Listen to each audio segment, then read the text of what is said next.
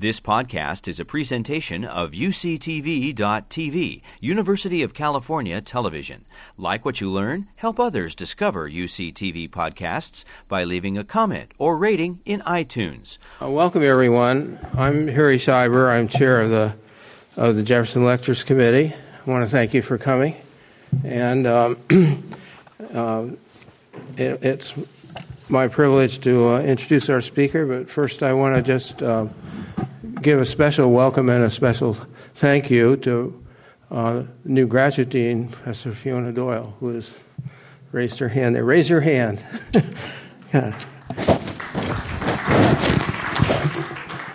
I gave a seminar in the summer a couple of years ago, and several federal district judges and a circuit judge were in the group that took the seminar, and I had the pleasure of cross examining federal judges. So now I've had the pleasure of making a dean raise her hand.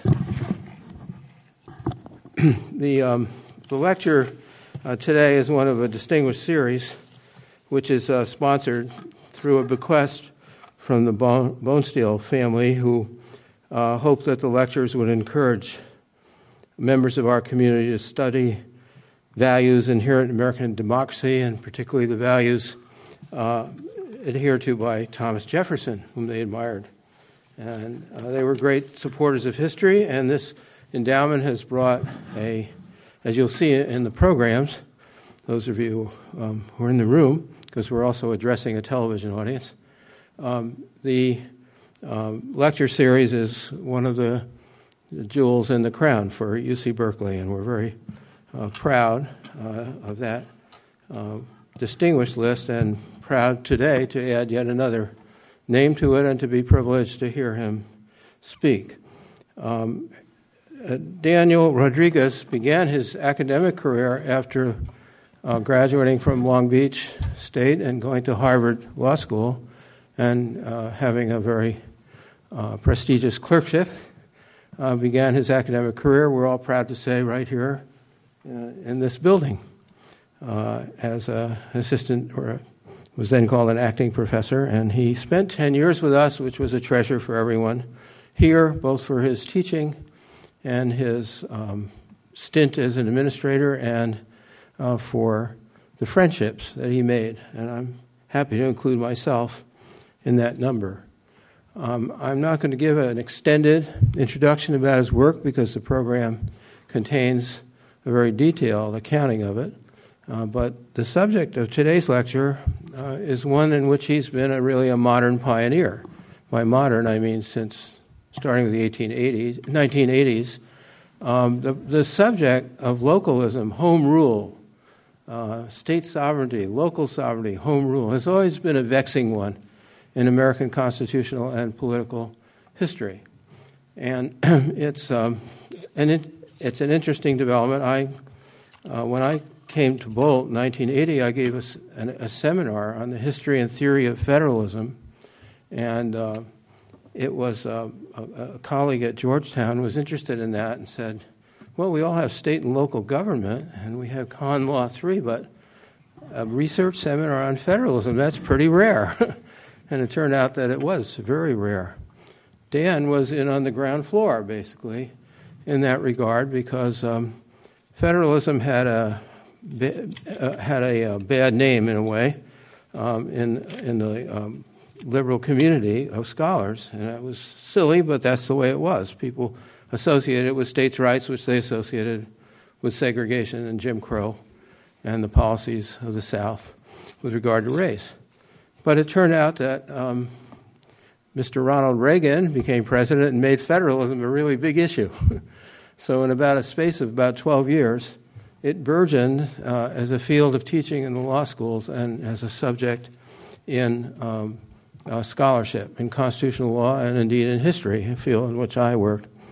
Um, here at Berkeley, the subject of state and local government, or home rule, and the constitutional framework for it was developed in a pioneering way by three scholars whose work went back to the 1930s um, and, and 40s at least, 1940s. One was Victor Jones, professor in the Department of Political Science.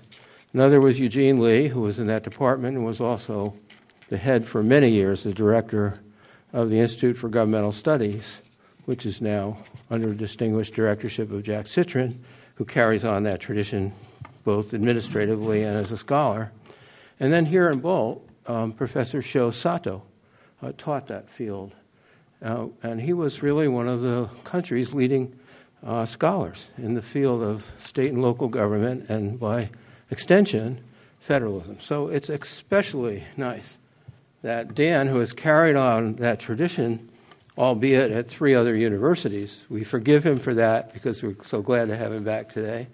Um, he has uh, carried on that tradition as a scholar, maintained the vitality of the field part, uh, through his own work as much as anyone whom you could name in this uh, growing field. So it's with great eagerness and interest, deep interest, that uh, we look forward to your lecture, Dan, on federalism, localism, and the shape of constitutional conflict. Dan Rodriguez. Yeah, absolutely. Thank you, Harry. I'm just absolutely delighted to, uh, to, to be here, to be back here. I can't imagine, scarcely imagine a more, uh, uh, a greater honor and uh, a, a, greater venue to, uh, to give a lecture. And in that vein, let me certainly thank the Jefferson Lectures Committee and Ellen Gobler and all those responsible for, for inviting me out. It's been, again, a, a great few days and, and, wonderful honor. And certainly at the top of the list of thanks is, is Harry Scheiber. If I could divide it into a temporal category, I certainly thank him in the present for, for, uh, for really being uh, uh the engine driving uh, my invitation. And I'm, I'm just extremely grateful. As I said to, to Harry and Jane last night at dinner, uh, I want to warn him that I've had so much fun and enjoyment in, uh, in preparing and working on this uh, lecture that if I return to Northwestern decide to step down from the deanship because this is too much fun to give up, you're the one responsible. So, so uh, but I certainly also want to acknowledge the past, and he did a better job than, than I'm going to do, of course, in, uh, in really bringing it back to the beginning. I can actually trace my interest, scholarly interest in this subject, was really having the opportunity and the honor way back when as a, as a, as a callow youth to be invited to participate in the federalism uh, research seminar. And the, and the great, the giants that he, that he mentioned were very influential on me. He left out, of course, the key part, which is Harry Scheiber's own seminal role in, in not only jumpstarting, but really at reframing a lot of the interest, historical interest and doctrinal interest, theoretical interest in, in, federalism. And to the extent I've made any modest contributions over the years, I owe an enormous debt of thanks to, to Harry for, uh, for inviting me to participate in that, uh, in, that, uh, in that regard. So, indeed, what I would like to explore this afternoon is uh, the relationship between two central constitutional principles federalism and localism. And in particular, I'd like to discuss how the contours of these two principles are best understood by looking at the purpose of behavior of state and local governments. That is, not only how they behave, but why they act the way they do. To make sense of federalism and localism, respectively, and the connection between these two isms in the modern administrative state, it is helpful, and indeed I would argue even essential, to take a closer look at these complex institutions of governance. And with this look, we can enrich palpably our understanding of the law and theory of these immensely important constitutional concepts and ideas. So let me begin with federalism. Federalism is, needless to say, a cornerstone of our American constitutional tradition. Indeed, the reconciliation of state and national authority in our constitutional framework is perhaps the central accomplishment of the American founding, the manifestation of the framers' efforts to split the atom of sovereignty, as Justice Kennedy put it. It is perhaps less obvious that the same can be said of localism, by which I mean the relationship between the state and local governments under our state constitutional tradition. By comparison to our 50 states, local governments occupy an unsteady space in our constitutional and political ecosystem in that they are essentially dependent upon the state legislature to create and empower them. There is nonetheless something of value for Americans in the exercise of meaningful policy choice by local governments. Indeed, the namesake of this lecture, Thomas Jefferson, understood that well, observing that, quote, the little republics should be the main strength of the great one. So, yes, indeed, federalism and localism are fundamental structural elements in the American constitutional tradition, and therefore enduring topics in our study of American constitutionalism, whether as historians, political scientists, or in my case, a legal scholar. So, with all that, is there anything truly new to say about federalism? Is there anything much to say new about localism? To borrow from Ecclesiastes, is there anything new under the sun?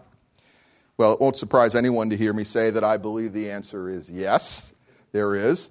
And this is true at many levels, from the analysis of particular legal doctrines in this age of the new judicial federalism to the empirical study of how national, state, and local governments work together or apart to pursue policy objectives. And it is true as well with what we might call big picture theories of federalism and localism.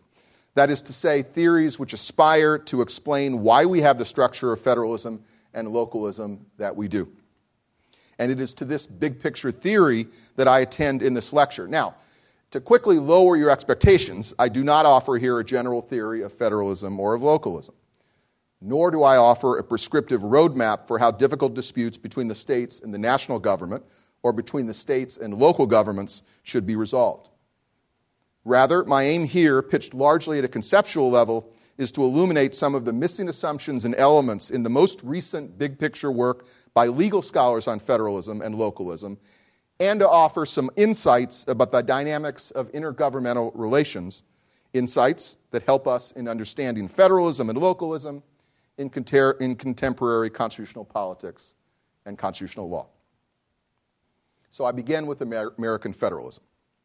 The theoretical literature on federalism is enormous, to say the least, and I ought not, perhaps even could not, do it justice in the time allocated by my kind Berkeley hosts.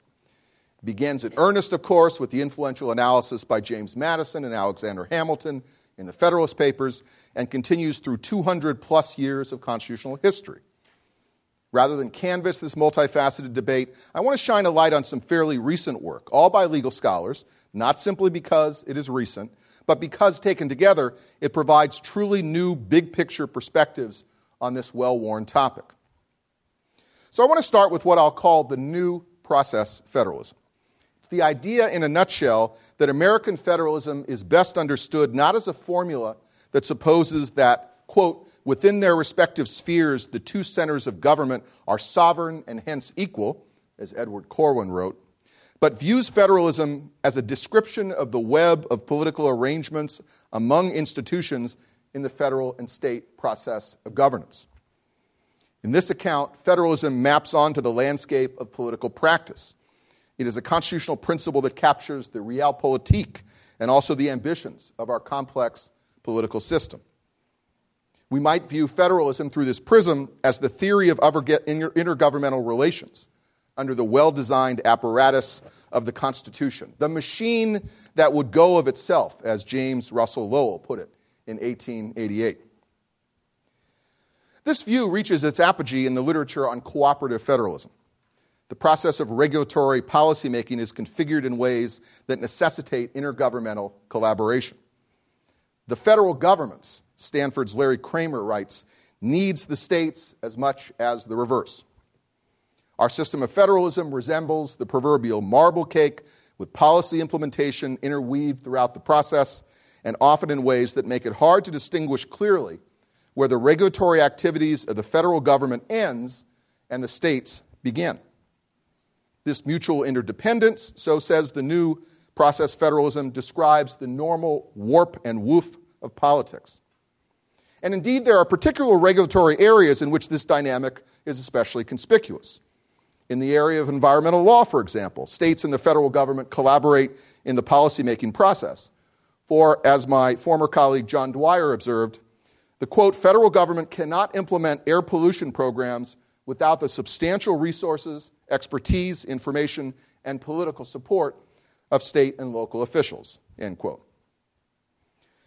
While this literature on cooperative federalism illuminates well the interdependence of regulatory institutions, what is missing is guidance about how best to resolve conflicts between levels of uh, government when conflicts inevitably occur.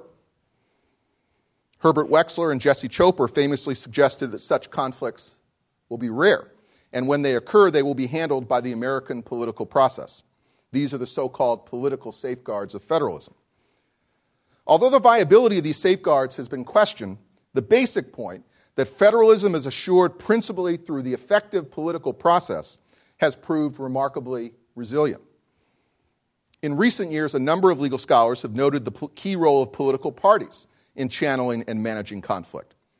And these same scholars have helped shift the debate away from a sharp focus on adjudication as the underpinning of federalism's design and toward the policies and processes of American policymaking. Two especially valuable scholarly contributions come to mind. Jessica Bulman-Pozen, a young legal scholar at Columbia Law School who has done some enormously interesting work in this vein, notes how, quote, the state and federal governments are important sites of political affiliation. Our contemporary federal system, she writes, generates a check on the federal government and fosters divided citizen loyalties, but it does so for an unexplored reason because it provides durable and robust scaffolding for partisan conflict. She goes on to say we can thus locate federalism in the quote, legally and politically generative interaction among the state and federal governments and the American people, end quote. With this, Bulman-Pozen flips the script, describing the relationship between states and the federal government as not a situs for confrontation, but as a means for fruitful interaction on behalf of we the people. In a somewhat similar vein, Dean Robert Schapiro of Emory's Law School argues for what he calls a polyphonic federalism, one which sees the national, state, and local governments as a complementary series of multiple voices and power centers. Conflicts will occur, says Schapiro, but it is through the conflicts that federalism works. State and federal interaction and confrontation are part of the system. They are harnessed to advance the goals of federalism. The new process federalism captures some important truths indeed about the dynamic relationship among institutions in government. This body of work and the ample political science literature upon which it relies is rightly framed around the political structure of intergovernmental relations. Whether or not saying so explicitly, it effaces the traditional idea that our federalism is dual federalism, one in which the state and national governments act as separate enclaves with a delineated division of power, expertise, and responsibility. Yet, while the light shed on government performance and modern regulatory policymaking is bright, the light shed on the management and, modern, and resolution by independent authorities of disputes, which cannot or should not be settled by ordinary politics, is considerably dimmer. In order to think about the shape of constitutional conflict where cooperation breaks down, we must better understand the incentives and interests of officials acting with the authority of the federal, state, and local governments. More ambitiously, I would say we need a theory of purposive governmental behavior. Matters of incentives and efficiency are at the heart of the contemporary economic analysis of federalism. And while I call this contemporary, this is an old theme in the sense that its roots can be traced to Madison's warning about the deleterious effects of factions and the salutary effect of an extended republic. A powerful national government represents a, an auxiliary precaution to guard against externalities and diseconomies of scale and to assure the citizenry that there will be adequate provision of public goods. In some important work of a couple decades back, Don Regan of Michigan helpfully tied together these basic economic principles with the framers' core objectives, referring to the language in the Virginia Plan that the national government should step in principally when states prove incompetent to act in ways beneficial to we the people. We should ask, says Regan, what special reason there is for the federal government to have that power. What reason is there to think the states are incapable or untrustworthy? This is to me a beautiful way to ask the question. And indeed, the principle of subsidiarity, especially animate in the European context, asks essentially the same sort of question, in that it focuses on where is the most feasible place for the exercise of regulatory power. Thus framed, a body of work that grows out of political economy has emerged recently to explain why federalism looks the way it does in the United States. An especially important contribution in this vein comes out of the law school here at UC Berkeley, from work done by my former colleague Bob Cooter and one of his and my former students, now Duke Law professor Neil Siegel. In a recent article, Cooter and Siegel furnish a novel explanation of the Commerce Clause. I won't take the time here to describe the many layers of their argument, but I will just focus on some of their central assumptions. They embrace the premise that the national government is one of limited powers and should exercise authority only where there are good reasons to believe that the states are incapable of overcoming collective action problems. By analogy to the Coase theorem, in a world of zero transaction costs, The bargaining between the national and state governments should get us to an optimal result without judicial intervention. Yet, as Cooter and Siegel show, transaction costs are ubiquitous. In particular, the structure of majority rule impedes the ability of states to form interstate compacts, and moreover, threatens minorities within the states with exploitation. They explain, and I quote As more parties must cooperate, the transaction costs of cooperation increase, and so does the probability of failure. Consequently, the probability that federal power is required to solve an interstate externality increases as the number of affected states increase. End quote. But why should we, the people, worry about this? The answer Cooter and Siegel give is that states will have an incentive to free ride, given the fact that collective action problems will lead to spillovers affecting two or more states. If the problem is not addressed, they argue, citizens will suffer from too few interstate public goods, too many harmful interstate externalities, and not enough interstate commerce. Quote. National authority under the Commerce Clause is designed to handle these externalities in light of these incentives, they write. Indeed, as they say, to the extent that, quote, all states are affected, the advantages of federal power are overwhelming. These and other economic perspectives on federalism address squarely the matter of constitutional conflict and give us some good insights on why it emerges. However, we need to make sure we are asking and answering the right questions. Scholars working in this political economy tradition look at the question of how the structure of federalism addresses collective action dilemmas in order to provide public goods and preserve markets. But embedded in this way of asking the question is the normative idea that these economic considerations largely exhaust the purposes of federalism. However, it is not clear that the framers thought so, nor is it clear that we should think likewise. So when Regan and Cooter and Siegel speak of the incapacity of state governments, we need to clarify what it is, what it is within our constitutional framework that states are responsible to do. Or to put it another way, what does federalism do to empower state governments and to shape the contours and aspirations of state power? In a valuable essay written for a symposium on the Warren Court, held here at Berkeley several years ago, Harvard's Vicki Jackson pointed out that constitutional federalism during the Warren Court period had the novel effect of expanding the space and scope of state legislative power. This in the service of augmenting individual rights and progressive social policy. Although I think that Professor Jackson, ever the good liberal, may be somewhat overeager in connecting federalism of the Warren Court to widening state power, it bears noting that federalism may indeed serve important purposes not captured by the logic of economics. The final contribution to big, theory, big picture theories of federalism I want to mention is the important work of Heather Gerken of the Yale Law School. Power dynamics in the American federal system, Gerken tells us, can be usefully divided between the governors and the servants. And she seeks to recover the voice and power of the servant. In the foreword to the Supreme Court issue of the Harvard Law Review from five years ago, Professor Gerken lays out the normative case for what she calls, quote, federalism all the way down. This is a robust federalism which protects the power of subnational governments as a means of poking and provoking national political institutions and officials into making more socially just decisions. The power of the servant is the power to dissent, to exercise, as she puts it, quote, voice in an exceedingly muscular form. These dissenters, acting within the authorized governance frameworks of the state and local governments, can stir up trouble and engage in conflict, as well as cooperation and conflict on behalf of dissenting minorities. The power to move their agendas forward into the consciousness of national authorities and the broad general public comes from their insider status. States and local officials administering federal law, Gerken writes, can edit the law they lack the power to authorize precisely because they are inside the system, not outside of it.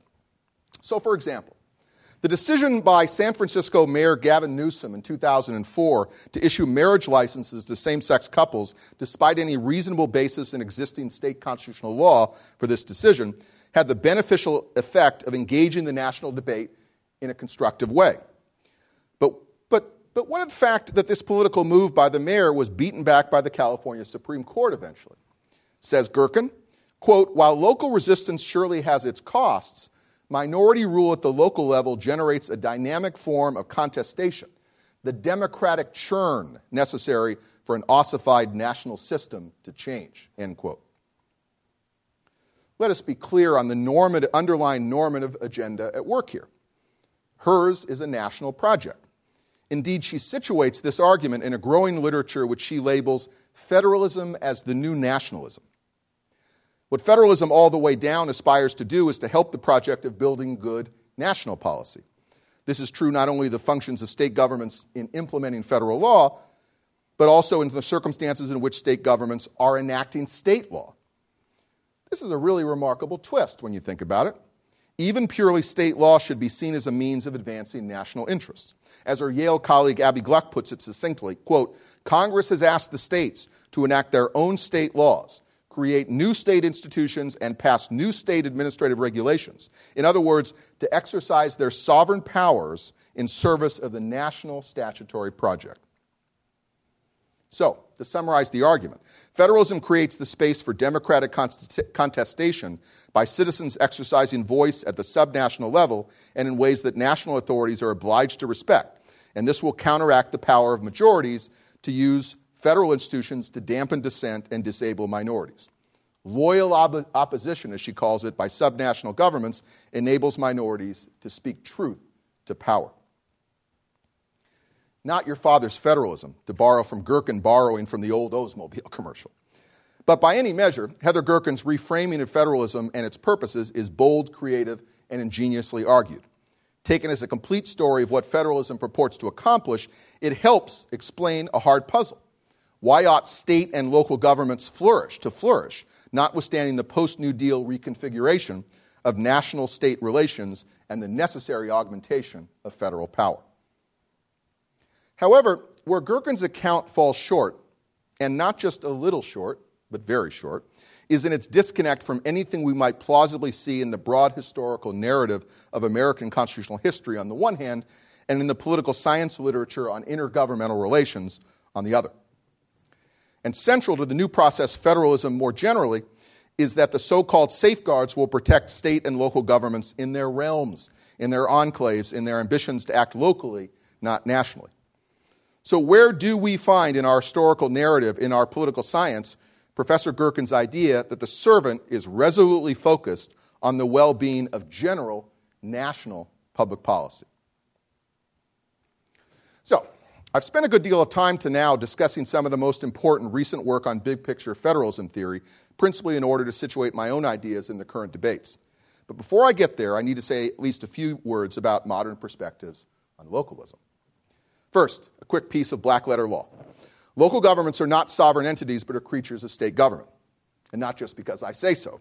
This is indeed the core principle of Hunter versus Pittsburgh, a seminal 1907 decision in which the court rejected the idea that there was anything in the United States Constitution that protects municipal sovereignty.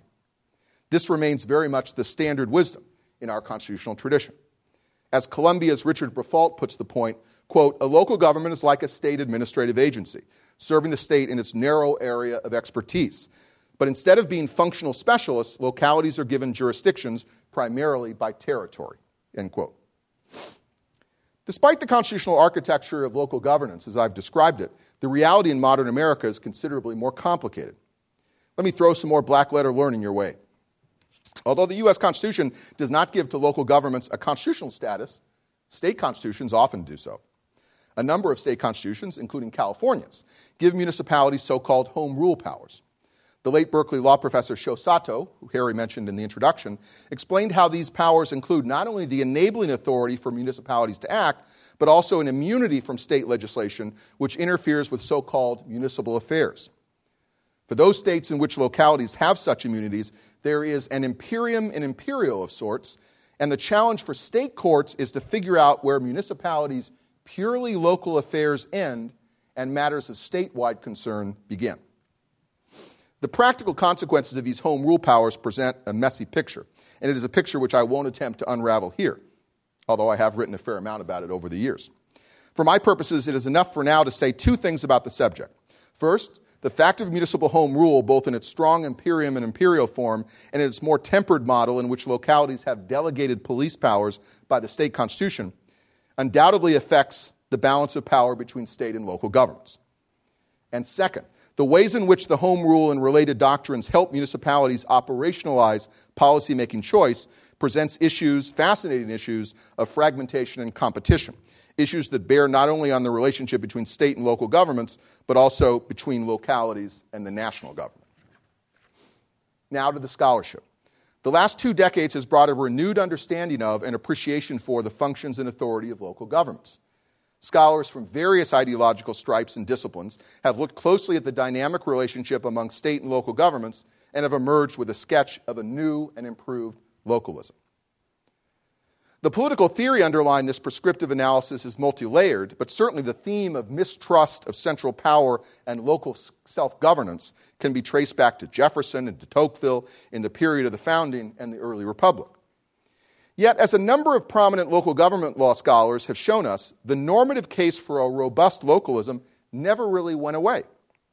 Constitutional theorist and Michigan Supreme Court Justice Thomas Cooley, for example, argued mightily for a constitutional status of local governments under state constitutional law traditions in the late 19th century.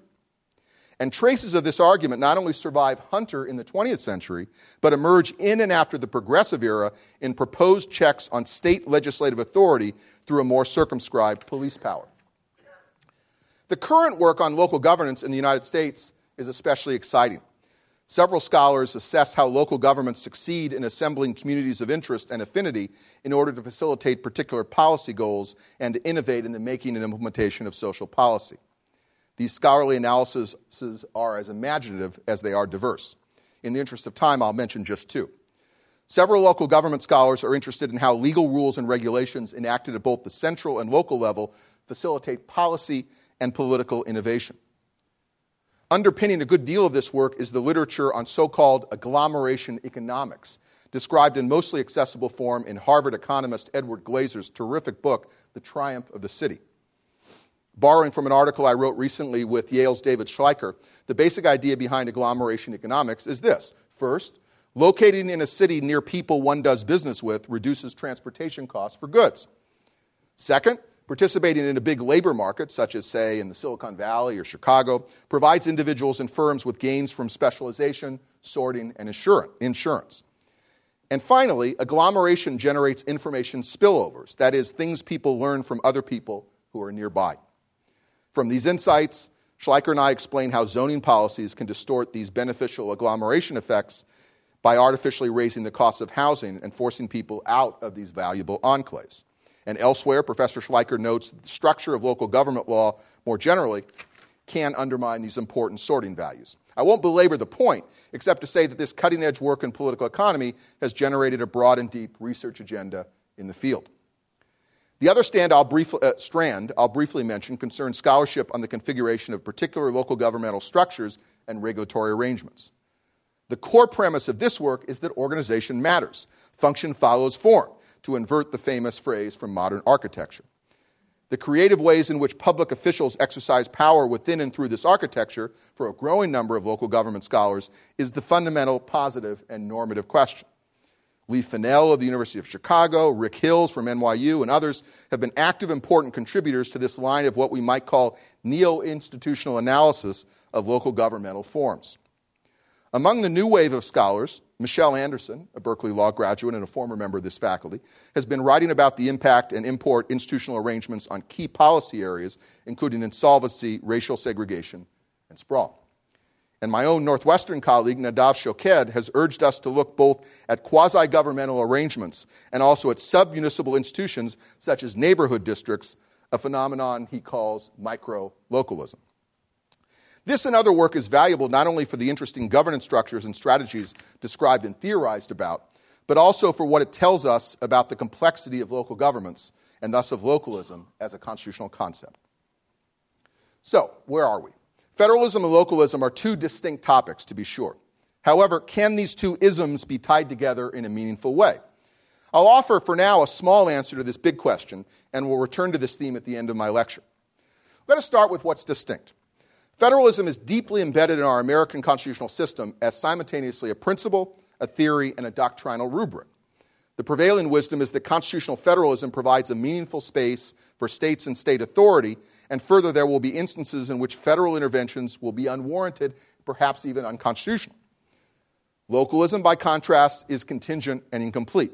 Indeed, it is really a made up locution to describe what is essentially a normative debate That is, whether local governments should have more or less power to act and to resist state encroachment. Moreover, this debate takes place in the shadow, I remind you, of the basic principle that these local governments are creatures of the state government. All is not lost, however, for we can look at the common thread question another way around. We should see federalism and localism as reinforcing the dynamic relationship among all levels of government in the United States. In this sense, these isms have the reinforcing function of protecting the general structure of policymaking and of facilitating governance by ensuring against raw aggrandizement and suboptimal encroachments by the central spheres of public authority. How realistic is it to suppose that federalism and localism can be mobilized to achieve these ambitious aims? The answer to this big question lies in a fuller conception of how our various units of government in the U.S. function not just a description of how policy is made, but a theory of institutional behavior and performance. What makes state and local governments tick? This is the question to which I now turn. So, we are told by many of the leading federalism scholars, including those whose views I have canvassed just now, that to better understand the legal status of states and cities in our constitutional framework, we need to understand the dynamics of intergovernmental relations. Indeed, some have urged a so called relational approach to federalism, one which is invested as both an empirical and a theoretical matter in understanding what drives the national, state, and local governments. This is exactly right, as I see it, with the added proviso that we need to understand as well the underlying structures of these governmental units and also have plausible models of how they are motivated and how they behave. We, of course, get a good head start on such model building by the insights of our founding fathers.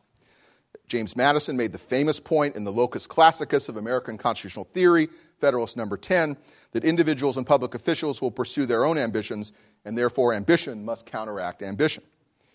Yet it was Hamilton who dug deeper into the question of how to think about the competition that would likely arise between layers and levels of government. In Federalist 28, he reminded us that power is almost always the rival of power. Indeed, the, state and nas- eh, the national and state governments are frequently rivals, as are state and local governments. They compete for the loyalties of and the benefits of citizens. They use electoral structures and political institutions, including, for example, political parties, to mobilize support, to secure acquiescence, and where necessary, to divide and to conquer. Opportunistic federalism, as Professor Ernie Young of Duke summarizes the point, quote, is consistent with the founders' design. Yet it is cru- uh, crucial, I would argue, to see this opportunism on the part of state and local governments not as institutional self dealing or some conspiracy to undermine electoral accountability, but as ordinary tactics to effectuate the will of the people whose preferences and objectives are realized through the deliberate actions of these units. Further, I would insist that this relationship be viewed as one between principals and agents. Of course, citizens are the principals in this model we have a, fix, uh, a, mixture of policy preferences. I care about, say, a clean environment, the financial well being of my family, access to education, reliable health care, equality of opportunity, and national security. Others, of course, will have a different mix. Some of these goals for me are best realized through national policy, national security, for example. Others through local policy, say land use. And for the rest, I may well be agnostic about which level of government implements my preferences. Just work the problem, folks. Or as Larry, the cable guy, says more colorfully, just get her done. Knowing the different policy goals align with different institutional capacities and tactics, I am likely to want my government to be made up of multiple agents. That is, a mix of institutions, all working in a synthetic system. Isn't this just collaborative federalism or localism in another strike? No, not really. I may or may not care at all about collaboration. If one of my interests can be best realized locally, I do not care a whit about whether the local government reaches up to the state or national government to collaborate on policy outcomes. To recur to the idea behind subsidiarity, I'm satisfied to have my interests facilitated and goods provided by the unit most capable of providing it and which governmental institution I can best count on to carry out my wishes. So, to summarize, Guidance by citizen principles to their governmental agents will reflect an aggregation of these preferences and a complex political algorithm that looks first at what majorities want with regard to a large cluster of policies, And second, the system of governance that is most likely to successfully aggregate these preferences, and in the case of those in the minority, ensure that their rights are protected against majority expropriation and oppression. This principal agent formulation has implications for federalism in a couple relevant senses. First, citizens will be largely indifferent about states' rights and local autonomy. Sure, they may have ideological preferences on the matter, but history suggests that these ideological preferences will give way to their policy preferences. This is to me illustrated in all its glory by the infamous Tea Party protest sign, which reads, Keep the government's hands off my Medicare. Second, citizens will want their units of government to maintain sufficient authority and flexibility so as to carry out their will when they are tasked thusly. To put the point in stark terms, sure, local governments are creatures of state government to be assembled and disassembled at the will of the state legislature. But as a practical matter, citizens want local governments to exist and want them to have adequate power to act on their behalf. This is, to me, the most plausible explanation for why there are over 40,000 general purpose governments in the United States at the local level. If localism did not exist as an abstract constitutional construct, citizens would demand that it exist as a mechanism to assure that their will be carried out. One of the tacit assumptions behind the so called nationalist perspectives on federalism is that once majorities secure their policy ambitions, they would prefer to have these reflected in national policy. Why not, after all, have the national government decree a uniform policy? This is the underlying lo- eventually. This is the underlying logic of the so called laboratories of experimentation idea, famously associated with Justice Brandeis and developed by scholar advocates of federalism who have long urged an adequate protection of state authority from national encroachment for just this purpose. As Steve Sugarman puts it, quote, federalism is a spark for innovation and experimentation in government, leading to convergence on policies that prove successful. However, my suggestion here gets at something different. The laboratory's idea, after all, rests on a scientific analogy, one that supposes that states and localities will try on for size different policies, thereby gathering data that will help us discover which policy ought to be made into national policy.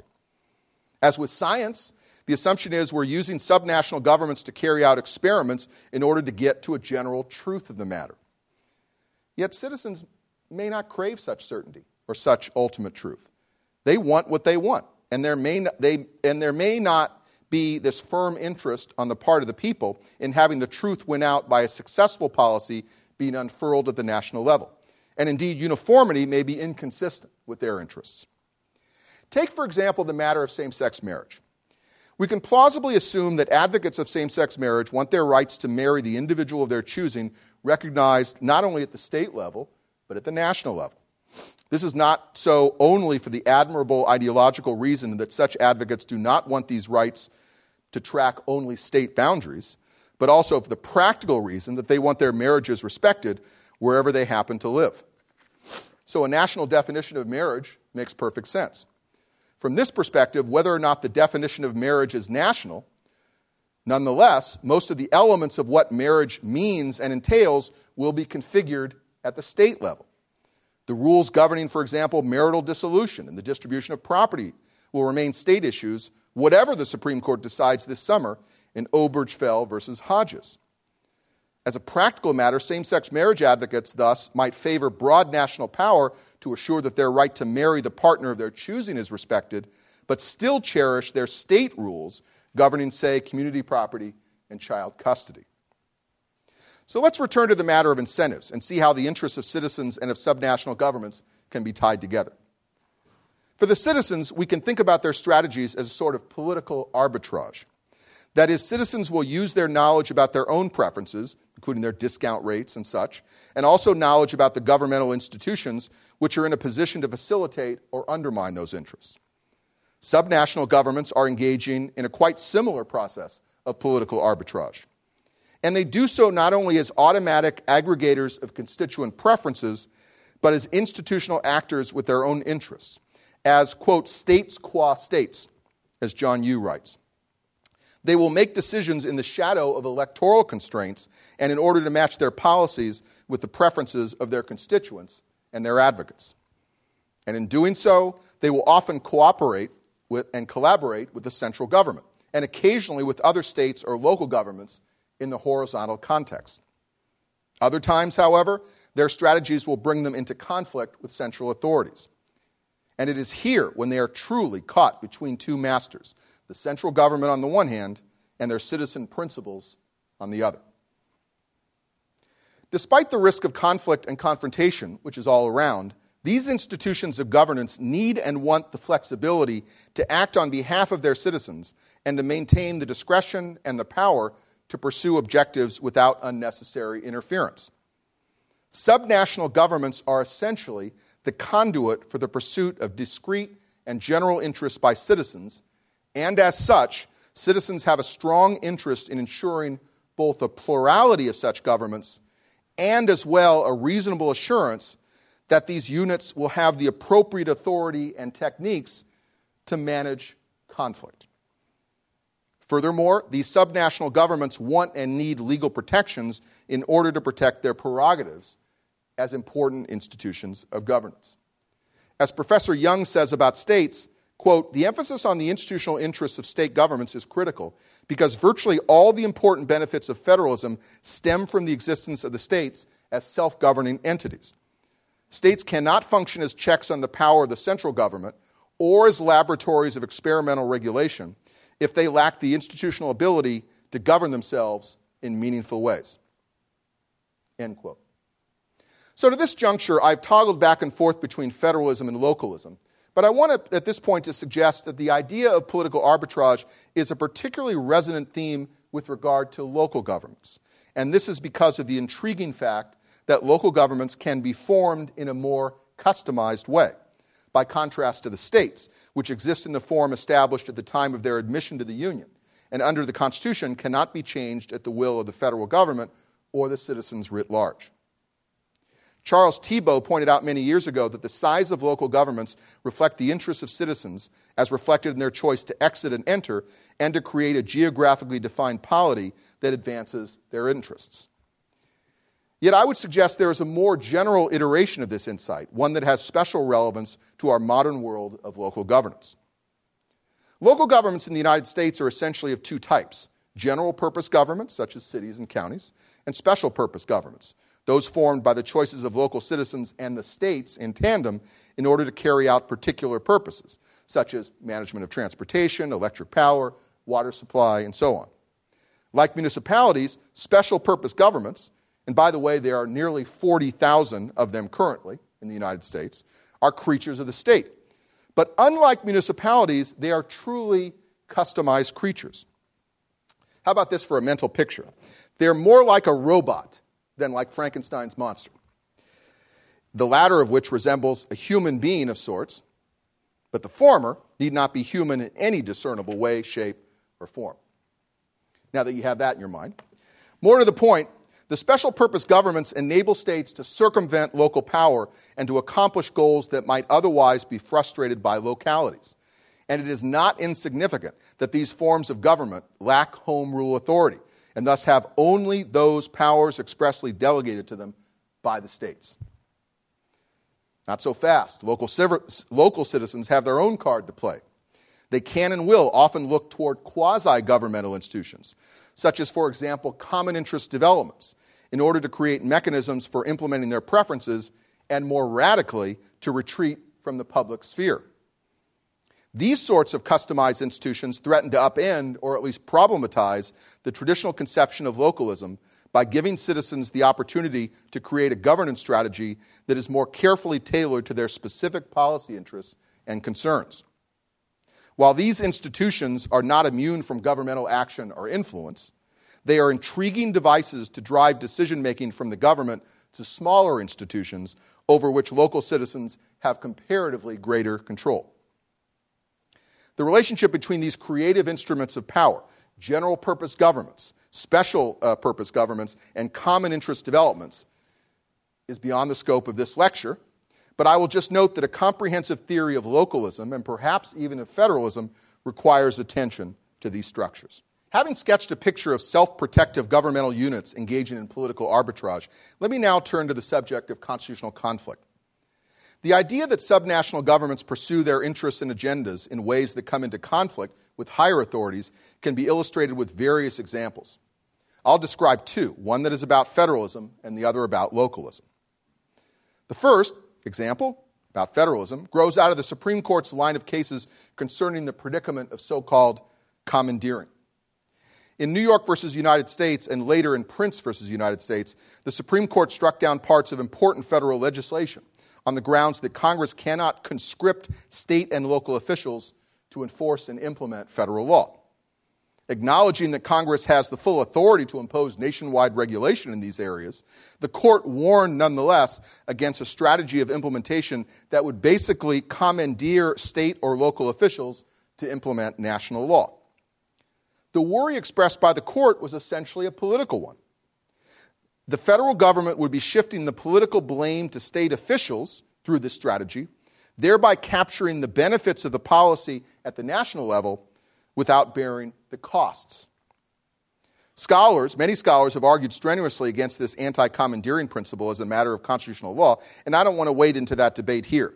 I just want to use this example to illustrate the shape of constitutional conflict. That is the point that the state and federal government may come into conflict because of the structure of political interests. The feds have an interest in imposing national policy, but doing so elides responsibility. The local governments likewise want to avoid blame. The impasse can be resolved only by politics or by adjudication. In these cases, federalism comes to the rescue by providing a legal constraint on the national government engaging in this opportunistic behavior. My second example comes not from case law, but from an interesting phenomenon in state constitutionalism, one that involves the structure of criminal justice. In the state constitutional context, statewide criminal justice matters are handled by a state attorney general, a constitutional officer elected by the people of the state and part of what is called the plural executive.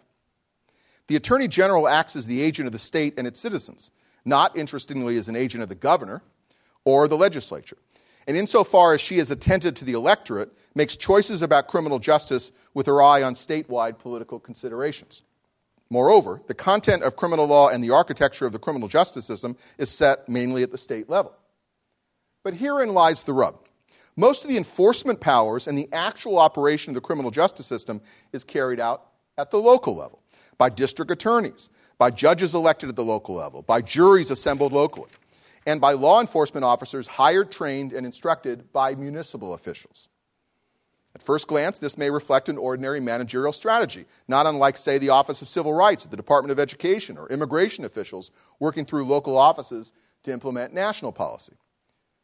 Upon closer inspection, however, this dual structure reflects a distinct and tricky political dynamic. After all, the state attorney general is elected by a statewide constituency.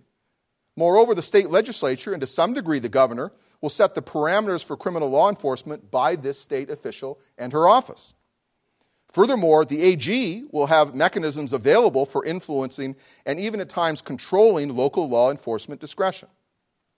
However, at the same time, local officials, including DAs, judges, and police officers, are predictably attentive to local constituencies. Their constraints, therefore, from the top and from the bottom are serious and important and often collide with one another. How they navigate these constraints is a central vexing issue in modern criminal justice. Localism provides the key framework within which these issues are negotiated. So, how does this model of interinstitutional governance, which I have sketched, map onto the critical scholarship on federalism and localism described above? For new process federalists, the focus on new process scholars of federalism, the focus on political processes requires some additional attention to what motivates public officials and how they take these motivations into the venue of discrete institutions of governance. New process federalists, as I mentioned above, rightly focus on the dynamics of relations among governments. Professor Bulman-Pozen, who I mentioned before, shrewdly captures the point that federalism can capture this inner institutional structure, this inner institutional struggle, except she comes at it in a very different way than do I.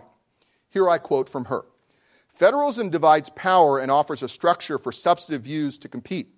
It does not specify what the recipients of divided power should use it for. nor does it equate particular views with one level of government or the other. Claims that political actors undermine federalism by marshaling arguments for state power in an opportunistic way and treating federalism as a convenient arrangement through which to pursue policy agendas indicts our founders as well as contemporary politicians. More deeply, such claims overlook the significance of federalism in establishing loci of political conflict, whether this conflict is driven by state institutional interests, partisanship, or something else. End quote. For other new process federalism scholars, particularly those taken with collaborative federalism, they might caution that conflict and competition seems inconsistent with this happy picture. True, policymaking need not be a zero sum game. However, even though collaboration may be the modal choice, governments will want to protect their discretion to engage in political arbitrage. Moreover, conflict will happen. That is in the nature of politics, where there is heterogeneity in and varying intensity of policy preferences, and moreover, strategies available to move objectives ahead. Therefore, there will indeed be instances in which the interests at stake mean that the assertion of local power will provide benefits captured at, say, the local level, and by such capturing, render them unavailable to officials at other levels of government. And this brings me back to Heather Gerken. The idea that federalism should be understood as a mechanism for fomenting dissent and destabilizing political power can coexist is that it can coexist with a model of interinstitutional competition and conflict. Indeed, the very notion that the state government will pursue its own objectives and in doing so may threaten the interests and well being of minorities is what should energize the power of the servant and the process by which local minorities decide by dissenting. The missing piece of the puzzle, however, is how best to think of the functions of local governments qua governments. What Gerken has on offer is a novel normative picture of decentralizing government power so as to empower other levels of government to act, not by contrast to a libertarian vision of disassembling governance institutions so as to reduce the wicked impact of public authority over private choice. Essential to this narrative, therefore, is a compelling depiction and I would say a plausible theory that explains the actions of officials acting with public authority through discernible governmental institutions. Just a very brief aside. Where do, you, where do utility functions and motivations fit into this picture? There is surely more to say about this subject than I can sketch here, but I believe we can be ultimately agnostic about the connection between behavior and motives. I would say, all I would say here is that state and local governments pursue various objectives. Some may be economically motivated, but some may be motivated by the desire to do good on behalf of their citizens. To think about this in broad theoretical terms, some local officials may be relentless budget maximizers, others may be good Burkeans. The view that these governance institutions pursue their own objectives, pursuits which come into conflict with other levels of government, indeed accommodates the myriad of incentives and motivations that emerge from citizen preferences, however forged and articulated. So we should focus not on motivation, but on behavior and performance. As I come toward the end of this lecture, I want to address just briefly what all this has to do with the law of federalism and the law of localism, and finally, how these two threads can be tied together to illuminate broad themes in structural constitutional law. After all, we should keep in mind that there remains not only a theory of federalism and of localism, but doctrines of federalism and localism. And it is the interpretation of federalism and localism in the courts that generates most of the noise and drama. First, a small point. I'm in general agreement with the view expressed resolutely in most of the contemporary commentary on federalism that dual federalism is deeply unsatisfactory as a template for judicial decision making. We would do well to continue to pour dirt on the grave of dual federalism. There is little use to continue to struggle over defining the separate spheres of federal and state authority. Edward Corwin noted dual federalism's passing many decades ago, so let's let it pass already. I come back to Harry Scheiber's observation from nearly 20 years ago that, quote, after what seems at times to be an ever broadening attack on government at all levels, the homilies of federalism, states' rights, and returning power to the states began to ring hollow. Second, a somewhat larger point. The depiction of governmental motivation and performance here should give us pause in moving to either extreme of the spectrum on how best to resolve federalism and localism disputes. in the courts. Complete deference to judgments of central authorities on the grounds that political safeguards will handle the problem does not account for the fact that institutions are often strategic actors who will look to maximize their institutional self interest. Nor will parties or a strong chief executive solve this dilemma once and for all. Ambition must counteract ambition, to be sure. While I share with others some unease about judicial intervention in interinstitutional conflict, I do believe that judicial scrutiny of some sort is warranted to keep the processes of political arbitrage in adequate check. With regard to federalism, I think Ernie Young has it right when he says, quote, "The issue will be how to ensure a prompt feedback loop between on-the-ground implementers and national policymakers while ensuring that we do not build in so much leeway as to create opportunities for shirking and sheer recalcitrance, end quote. And this scrutiny will be especially important, I would argue, in state and local disputes, given the unsteady position of local governments in state constitutionalism. A larger point the shape of constitutional conflict undergirds a possibly new perspective on federalism and localism.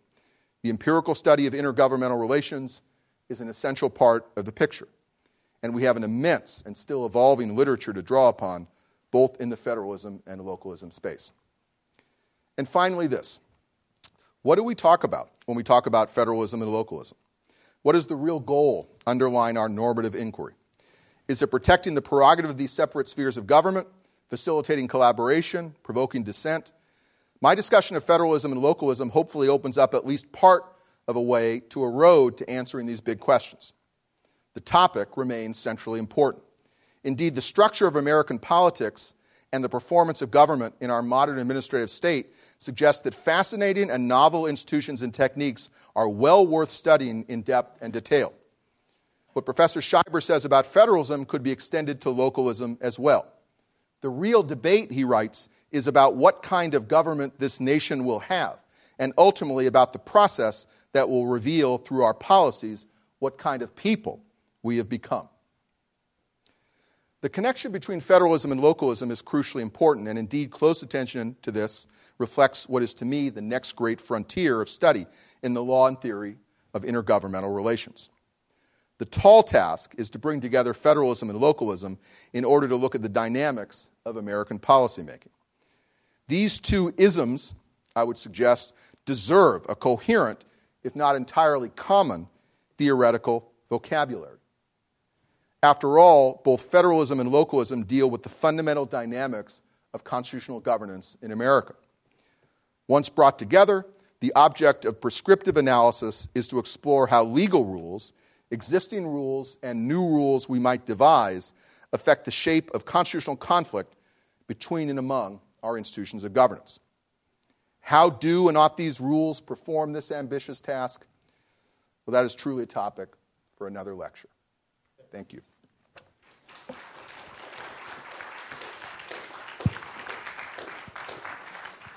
Thank you very much, Dan. I just um, will not ask a question, just uh, adumbrate on one point where you spoke about um, having a plurality of states, meaning a plurality of policies, is, is terribly important so that the American map of federalism looks like a mosaic and it shifts around, a, a, a metaphor I've used a lot. Um, it, it, it's, it's, um, people are people are interested in maintaining the strength of their the autonomy of their state in this policy area, but they also have an interest in being able to move on and find a more congenial environment. And I think that's. I mean, you came back to that when you talked about Tiebout, but I, I thought that was a one thing that um, uh, illustrates well your general uh, concern. Um, taking federalism seriously is a, a phrase that some of us used years ago and were accused of aiding and abetting states' rights. well, taking federalism ser- seriously is a is a um, became a, a um, became a slogan for Ed Meese and the Reagan administration when they were, and I, I was in myself in a debate with Meese at the Smithsonian, in which I followed him, and I decided I retitled my address just before I got to the stage, and I said, "Taking the Fourteenth Amendment seriously." is also important because the nation was restructured and the constitutional system restructured in 1868. So we come back to that constitutional question, as you said, and giving it the kind of dynamic um, uh, shape that Dan has in talking about all these new theories that have been put out in this very fascinating congeries of writings that has appeared and that you summarize so well. Um, I think you've given us much food for thought, which is the purpose of the Jefferson Lectures, and no one could have done it better than you. Thank you, Dan. Thank you, Harry. I appreciate that. One, one you know, as, as I'm sure you know, I was shamelessly name dropping various faculty members, many of whom at Boalt, and, and two folks who, who, who didn't, who, who were left on the cutting room floor, just in the interest of time, deserve mention, if just for 30 seconds here, and that is uh, my colleagues, our colleagues, Malcolm Feeley and Ed Rubin, who famously and, and powerfully uh, argued for and have continued to argue for sort of uh, uh, uh attention away from federalism and, uh, and, and viewing, you know, to summarize their complex uh, uh, analysis in a nutshell, that anything that federalism does in terms of any of these values could be best or better protected through modalities of decentralization, and federalism should, uh, should remain, as they put it, a national neurosis of, of, of, separateness. Now, commenting on that is well beyond the scope of my talk. I'll just say 10 seconds on it, which is it really misses the mark about the institutional structure of power that exists in, again, states qua states, which is not just about decentralization, and also in local governments and the relationship in state governments. So I just say that summarizing all of the advantages of decentralization under the rubric of subsidiarity or, or other devices misses out on a lot of the texture of why federalism is about states, not about state rights, but about state power, not just about power of you know, different enclaves on a, on a, you know, on a Rorschach test kind of map of, uh, of America. But there's much more to say about, about Ed and, and, and Malcolm's uh, work than I can do it now. Thank you so much for your lecture. Um, one of the comments that you made about uh, that citizens care about their policy preferences being enacted above all, and they may identify or express allegiance to that level of government that will enact um, their preferences made me wonder more generally about the role of we the people. And I wondered if there had been surveys or other empirical research done on citizens' levels of identification with particular levels of government or their allegiance, and whether that should matter. Uh, in our thinking about federalism and localism? Um, you know, it's a great question. I confess I really don't know. Uh, I, I, I, would want to believe the answer to that is yes, and it's just about looking for it and finding it, and, and as you put it, uh, really understanding with greater nuance what the data reveals about, uh, about individual preferences, which of course entails a large and overlapping literature about, about political sociology, political economy, citizen preference. I confess I really don't know. All I will say, sort of as an elliptical response, not at the level of surveying uh, individuals, but judging how individuals who have the power to form or reform local governments, be they general purpose governments or special purpose governments, and I'm here referring to everything from secession to annexation and all of these devices, that they seldom exercise that power. That they seem to, to, to remain, if not hardwired, then strongly committed to their citizens, their uh, sorry, to their cities, to the structure of their local governments, suggests that something is important that's going on. Because if they were utterly agnostic, had very little identification, and like Tiebout, Charles Tiebout, they were just voting with their feet. They were exercising, as Albert Hirschman puts it, exit, rather than either voice or loyalty. We'd have a patchwork quilt, I think, of local governments that would look very different than we have now, which suggests to me there's something going on about citizens' commitments to Berkeley rather than just to a glob that's up here in this, you know, in this, in this, in this part of the world.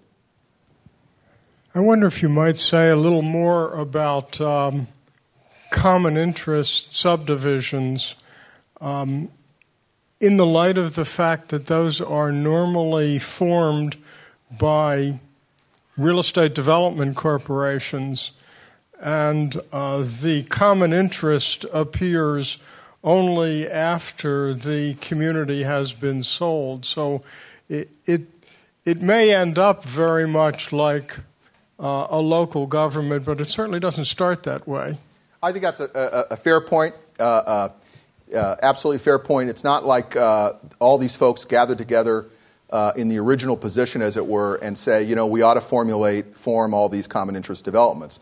generally speaking, uh, whether they're moving into a you know, condominium association or common interest development, these are contracts of adhesion, is it right? These are take it or leave it arrangements. And indeed, one of the big critiques, multifaceted critique against this uh, common interest development, as one scholar put it, I think about a dozen years ago, this privatopia is precisely that it just reinforces the kind of uh, uh, compulsion from the state level but through the rubric of a so called private development that was created by real estate developers in a previous time. All right, having said all that, it's always compared to what? And so, the, uh, if the question is how ordinary citizens should view power exercised by these quasi private, quasi public arrangements, common interest developments, which, taking your point, will often some, be something that they come into when already established, versus moving into a city jurisdictional boundaries or moving into a county's jurisdictional boundaries. That's where I really think the more novel and creative device of these, of these quasi public institutions have some, uh, have, some, have some pull. Moreover, and this of course depends in large part on the size and scope of these developments, but there are opportunities for voice.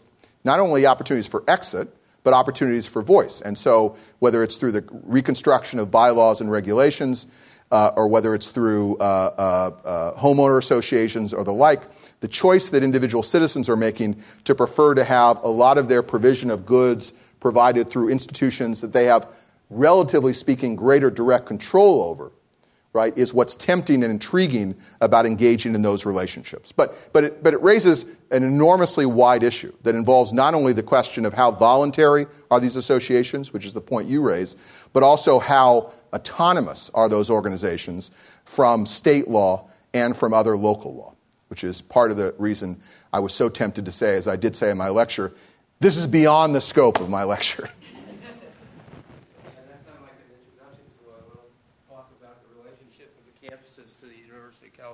Oh, I don't, want to. you know, I, I don't want to wade into that. I've been a dean too long to know that I don't want to wade Katie, into that. would you, uh, Professor Albiston, yes. last question.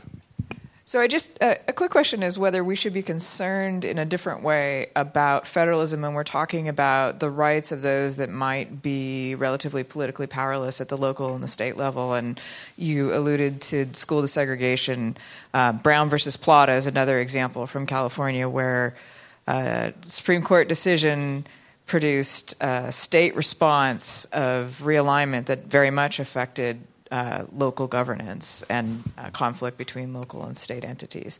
Um, if those citizens or you know, prisoners, uh, those that are disenfranchised, can't engage in the kind of um, uh, political activity that this model of federalism, or one of the, some of the models of federalism that you've suggested, uh, would enable, what's the alternative? And if should that alternative be national government? Where should we look for the resolution of those issues? Well, obviously a hard question to answer. What, what, what, what so often those of us in the public law biz do, which is deeply unsatisfactory, as I'm sure you would agree, is bracket those questions and say those questions are about rights, and we're here to talk about structure. So let's both stipulate that that's an unsatisfactory response. I will say this uh, that while the, the, the, conversation, the analysis, whatever you want to call it, about, uh, about structure, breadth and depth of structure, didn't, didn't touch in a specific way on powerlessness and rights, I hope it's tacit in any serious analysis about how to allocate power, whether through these isms of federalism and localism. It's a question not only about sort of the distribution of governmental authority in a fairly abstract way, but trying to measure the success of that distribution on the ability of the powerless to be empowered. Or to put it another way, it's really a different way, to have their rights guaranteed. I, I called uh, uh, Professor Gerken's analysis bold and creative, not trying to be patronizing. On the contrary, I think it's enormously valuable in its pinpointing the value of, as she puts it, federalism all the way down in empowering these dissenting groups. And the gist of her point is even when they lose, as the same sex couples in San Francisco 2004 lost, that still is an important dynamic that gives them some purchase on governmental institutions going forward. Where I, just to reiterate the point I made uh, about, about Professor Gerken, what's missing in that analysis is, is what is the best structure of the relationship among these levels of government to, to increase the likelihood that the powerless won't remain powerless altogether. I'll, I'll just say this in closing. The same sex, looking 10 years past News, uh, Mayor Newsom's decision, we have a fascinating uh, uh, question that can't be resolved from where we stand right now, which is did we need the Supreme Court? Do we need the Supreme Court to decide this, as this summer, almost certainly in favor of same sex marriage? Would, would, it be enough to let the states play out this political system uh, uh, for the next several years so that there would be a convergence on these issues? Or should we leave them to the matter of local government? So that seems to me is, is in some sense a test case for the proposition that federalism should, should be, uh, empower states more, localism should empower local governments more. But as I ramble on, I think you ask uh, you know, the heart of the question, which is what are the public policy impacts of these different structures of government? So let me conclude where I began, which is uh, deep thanks to, to Harry, to, to, uh, to, to uh, Scheiber, to uh, colleagues here, and to everyone who was responsible in, in, in inviting us back to what was, for so many happy years, Leslie and Mai's home. And we're, we're very uh, delighted to be here. You've been listening to a podcast by University of California Television. For more information about this program or UCTV, visit us online at uctv.tv.